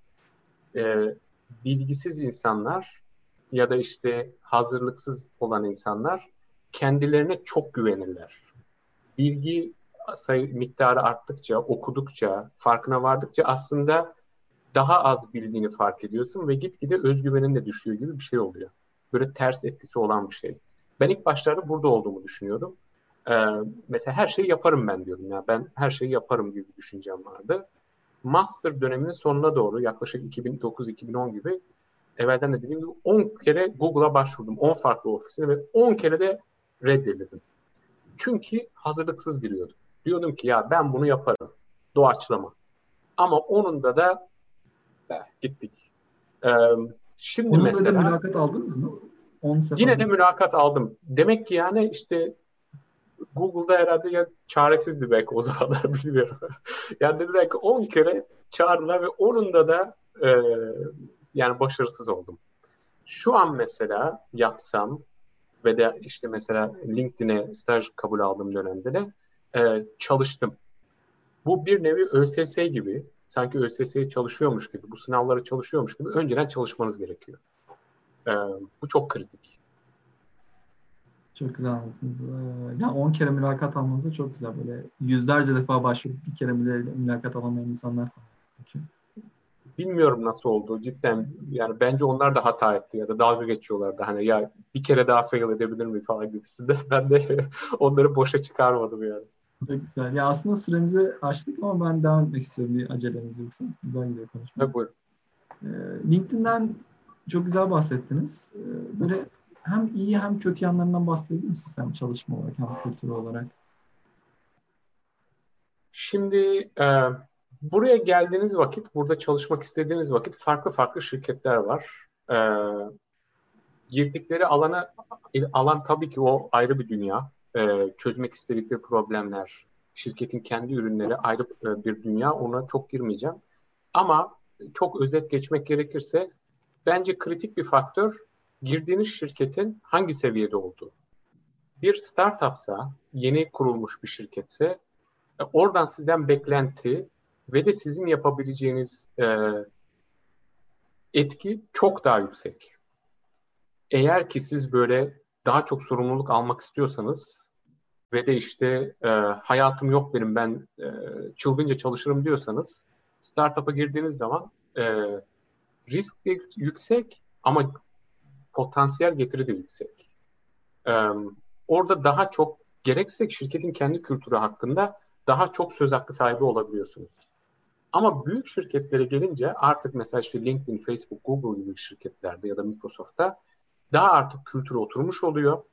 Daha bürokratik sistemler oturmuş oluyor. Ve siz girdiğiniz zaman sizin yapacağınız etki sınırlı kalıyor. En fazla kendi ekibinizde çok iyiseniz kendi departmanınızda oluyor hani exception'lar yani istisna olabilir. Mesela işte büyük şirketi değiştiren tipler olabilir. Onlara çok girmiyorum. Ee, yani onlar her yerde zaten değiştirebilir bu tür şeyleri. LinkedIn e, LinkedIn genel olarak şirketlerde de e, kültür önemli oluyor. Mesela işte Google'da e, mühendislerin söz hakkı çok daha fazla. Gerek kendi ekibinde gerekse işte e, çalıştığı üzerindeki iş üzerinde çalıştığı ürünün geleceği hakkında çok daha fazla söz hakkı olabiliyor. E, bu olay LinkedIn'de çok geçerli değil. LinkedIn'de özellikle 2016'da Microsoft satın aldıktan sonra e, biraz kültürde müdür e, odaklı bir e, süreç yaşandı. E, müdürlerin gerek ekibin karar verme mekanizmasında her şekilde gerekse işte çalışılan ürünler hakkında daha çok söz sahibi oldu. Bu da aslında işte daha çok özgürlük isteyen, daha çok sorumluluk isteyen mühendisler açısından biraz eksi yazar. E, çünkü söz hakkınız biraz kısılıyor. Hani hangi proje daha önemli konusuna geldiği vakit sizin için mesela şu proje daha önemli olabiliyor ama müdür diyor ki yok yok o yanlış. Bunu yapalım. Diğer şirketler hakkında çok bilmiyorum. Mesela Microsoft da böyle diyebiliyorum. Burada Microsoft'ta da müdürler çok önemli. Ee, benim açımdan hani kötü tarafı olarak, en kötü tarafı olarak diyeceğim şey bu LinkedIn. Ee, sizin aslında e, özgürlüklerinizi birazcık kısıtlayan bir yer. Hmm. İyi anlamında LinkedIn e, e, çoğu şey kendi yapmaya çalışan bir şey, şirket. E, zaten mesela sallıyorum, işte biraz terim kullanacağım ama database e, işte kullanacaksanız yani bilginizi saklamak için bir program gerekiyorsa evet. size zaten ortalıkta onlarca çözüm var. Onlardan bir tanesini kullanabilirsiniz. Ama LinkedIn çoğunlukla kendi yapmayı tercih ediyor. Bu da size şöyle bir yani iyi anlamda şöyle bir şey çıkıyor. Yani e, ürün ortaya çıkarabiliyorsunuz. Bir şeyler yapabiliyorsunuz. E, hani CV'nize yazabileceğiniz şeyler daha çok oluyor. Bu güzel açıkladınız aslında. Hem böyle hem temel anlamdaki teknolojik araştırmalar da yapıyorsunuz. Yani database'ler üzerine olsun, başka anlamda olsun. Güzel işler. Peki e, biraz daha üniversitede okuyan arkadaşlar için konuşmak gerekirse. Bu arada e, Taylan Sökan e, sağlık ve başarılarını iletmiş. E, Sofya kanalına sevgilerini göndermiş. E, teşekkürler göndeririz. E, şu anda üniversitede okuyan veya okuyacak arkadaşlarım için LinkedIn gibi büyük şirketlerde staj yapmak istiyorlarsa ve sonrasında tam zamanlı iş teklif yapmak, al, iş teklif almak istiyorlarsa tavsiyeleriniz neler olur? Mülakatlar nasıl oluyor? Nasıl başvuru yapmaları lazım? Şimdi önce ne yap önceden ne yapmaları gerektiğini biraz o konuya gireyim. Um, altyapılarının iyi olması gerekiyor. Özellikle undergrad'da yani bu lisans döneminde birazcık fazla çalışıp not anlamında ama onun dışında daha önemli bir şekilde bilgi anlamında kendilerini geliştirmeleri gerekiyor. Um, günümüzde şöyle bir şans var. Hangi üniversiteden olursanız olun, Türkiye'nin ya da Avrupa'nın, dünyanın, e, bu internet sayesinde e, çok iyi üniversitelerin mesela MIT'nin, Harvard'ın ya da birebir oradan hocaların derslerini alma fırsatınız oluyor. Evet. Gerek para verip gerek bedava. Ee, internette araştırıp artık çok fazla materyal bulabiliyorsunuz. Bu size biraz ekstradan sorumluluk veriyor. Kendilerine biraz daha fazla vakit ayırıp, biliyorum yani özellikle lisans döneminde insan daha fevri, daha böyle e, eğlenceye belki yoğunlaşabilir bir şeyler olabilir ama e, burada yapacakları çok burada yapacakları yatırım uzun vadede kendilerine kat ve kat geri dönecek. E, o yüzden lisans yıllarını iyi geçirmeleri tavsiyesinde bulunabilirim. E, okulda aldıkları eğitimin dışında internetten de farklı kaynaklardan gerek işte böyle ders dinleyerek, e, takip ederek kendilerini geliştirmeleri e, gerekiyor bence. E, bunun dışında sonrasında e, mülakat zamanı geldiğinde e, süreç şöyle işliyor. İlk başta siz e, işe alım bu insan kaynakları tarafından teknik bilgisi az olan kişiler tarafından eleniyorsunuz. Onların bir filtresinden geçiyorsunuz. O filtreden geçtikten sonra asıl mülakat süreci başlıyor diyebiliriz. Siz başvurduğunuz zaman aslında o kişiler size ilk bir e, eleme yapıyor.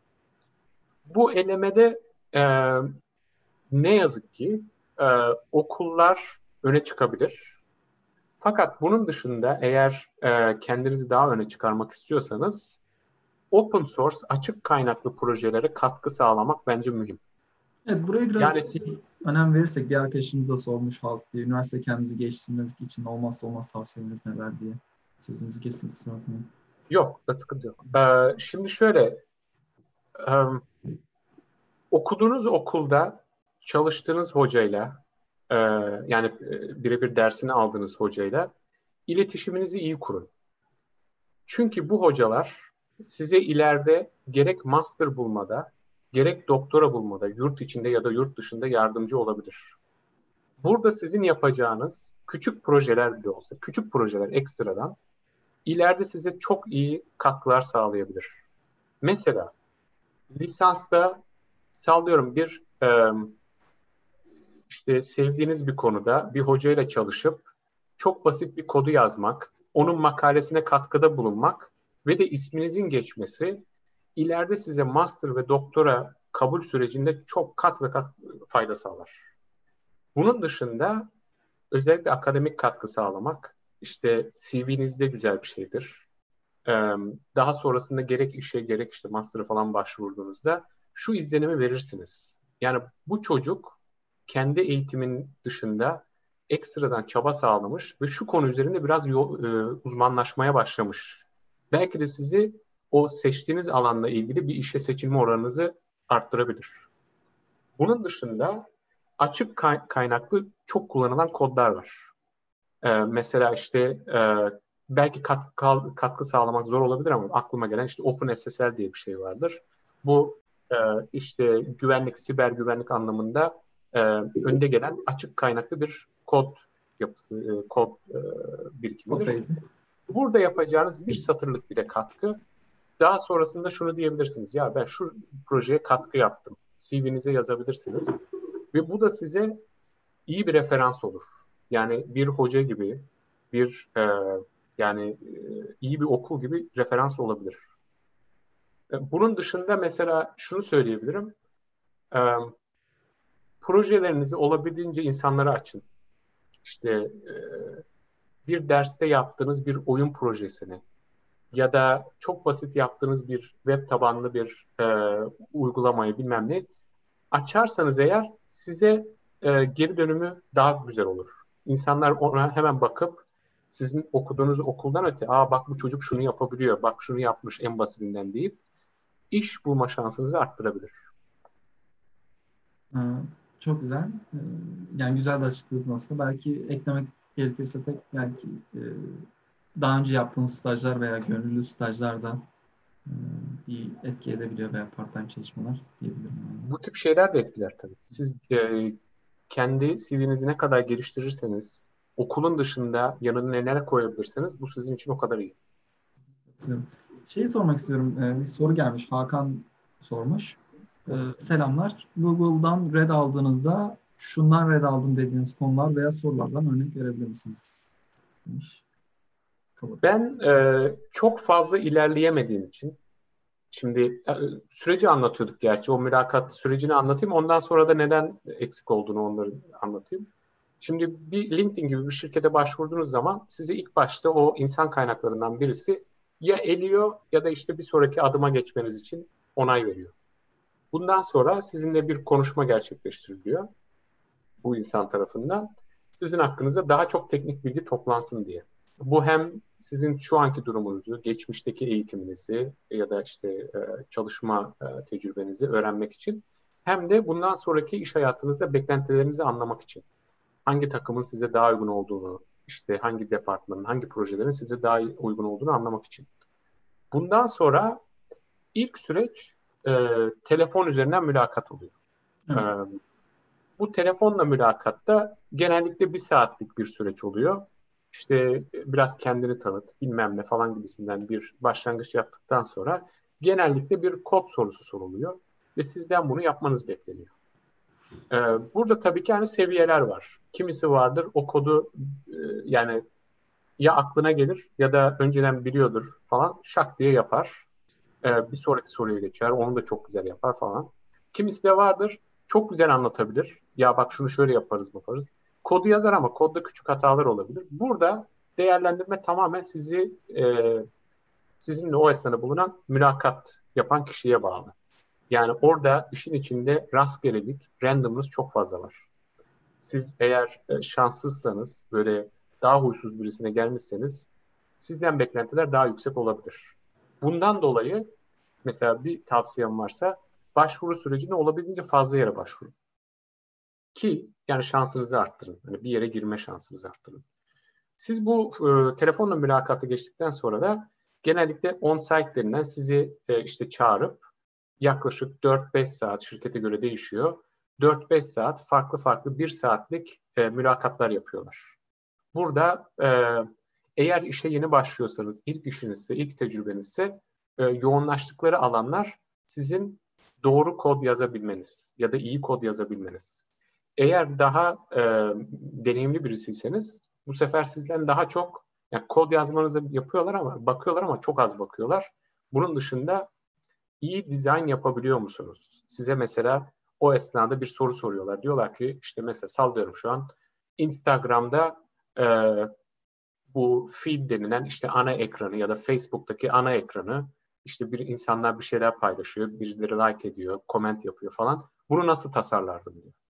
Bununla alakalı o esnada sizin bir şey yapmanız gerekiyor. Ya bunu böyle yaparım, şunu şöyle yaparım. Bu tip sorunları konuşarak anlatmanız bekleniyor. Bunun dışında da yoğunlaştık, yoğunlaştıkları alan e, sizin m, duygusal diyeyim yani behavior diye geçiyor. E, davranışsal bir şekilde yorumluyorlar sizi. E, mesela şunu soruyorlar. İşte çalıştığınız bir projede hiçbirisiyle ters düştünüz mü? Eğer ters düştüyseniz bunu nasıl çözdünüz diyor mesela. Burada sizin vereceğiniz cevap deneyimlerinizden bakaraktan şu mesajı veriyor. İşte ben bu durumla karşılaştım, ben tecrübeliyim ve bu durumda da kendi duygularımı biraz kenara itip mantıksal bir şekilde bu süreci yönettim ve de başardım mesajını vermeniz gerekiyor. Tabii bu bir soru değil, hani bu tip sorular geliyor.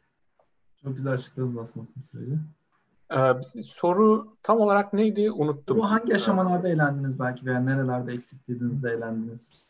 Ben o 2009-2010 sürecinde dediğim gibi 9-10 kere Google'a başvurdum ve hepsinde e, telefonla mülakatta eğlendim. Çok başarılı bir şekilde, istikrarlı bir şekilde telefonla mülakatta eğlendim. Microsoft e, Danimarka'ya başvurmuştum. Onda on-site'a kadar geçtim. Fakat on-site'da e, eğlendim çünkü o vakit galiba benle beraber bana dedikleri bir kişi daha vardı e, ve o kişi daha tecrübeliymiş. Onu almak istiyorlarmış. E, bana stajlık teklif ettiler, stajyerlik. E, yani hani seni beğendik ama e, full time olarak değil ama stajyerlik olarak gelir misin dediler. Ben de gelmem demiştim o vakit. Anladım. Çok güzel. E, son bir sorumuz var. E, Hüseyin Ergin sormuş. Neden akademik hayatta kalmadınız demiş. Veya um, düşünmediniz mi? Akademik hayatta kalmadım.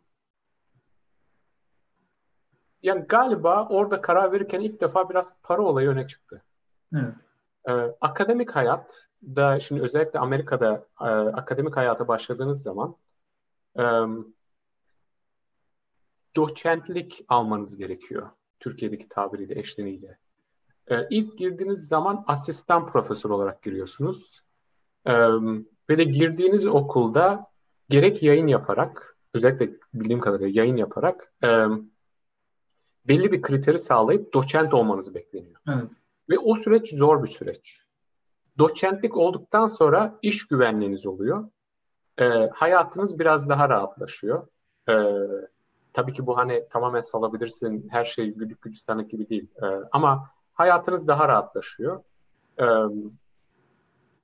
ben sanırsam doktoradan sonra tekrardan o süreci yaşamak istemedim. O kadar yoğun bir şekilde bir süreci yaşamak istemedim. Ee, biraz daha işe yönelik, biraz daha uygulamaya yönelik bir süreci ta- e, tercih ettim. Bunun dışında dediğim gibi parasal olarak da biraz galiba maddi bir e, karar verdim. Çünkü e, iş dünyasında e, gelirlerin daha yüksek olduğunu biliyorum akademiye göre. Çok güzel açıkladınız. Ee, Erman çok güzel bir sohbet oldu açıkçası. Uzun uzun konuştuk her konu hakkında. Ee, ben de çok herkese, Kalkmadan önce herkese sorduğumuz bir soru var. Onu da iletmek istiyoruz.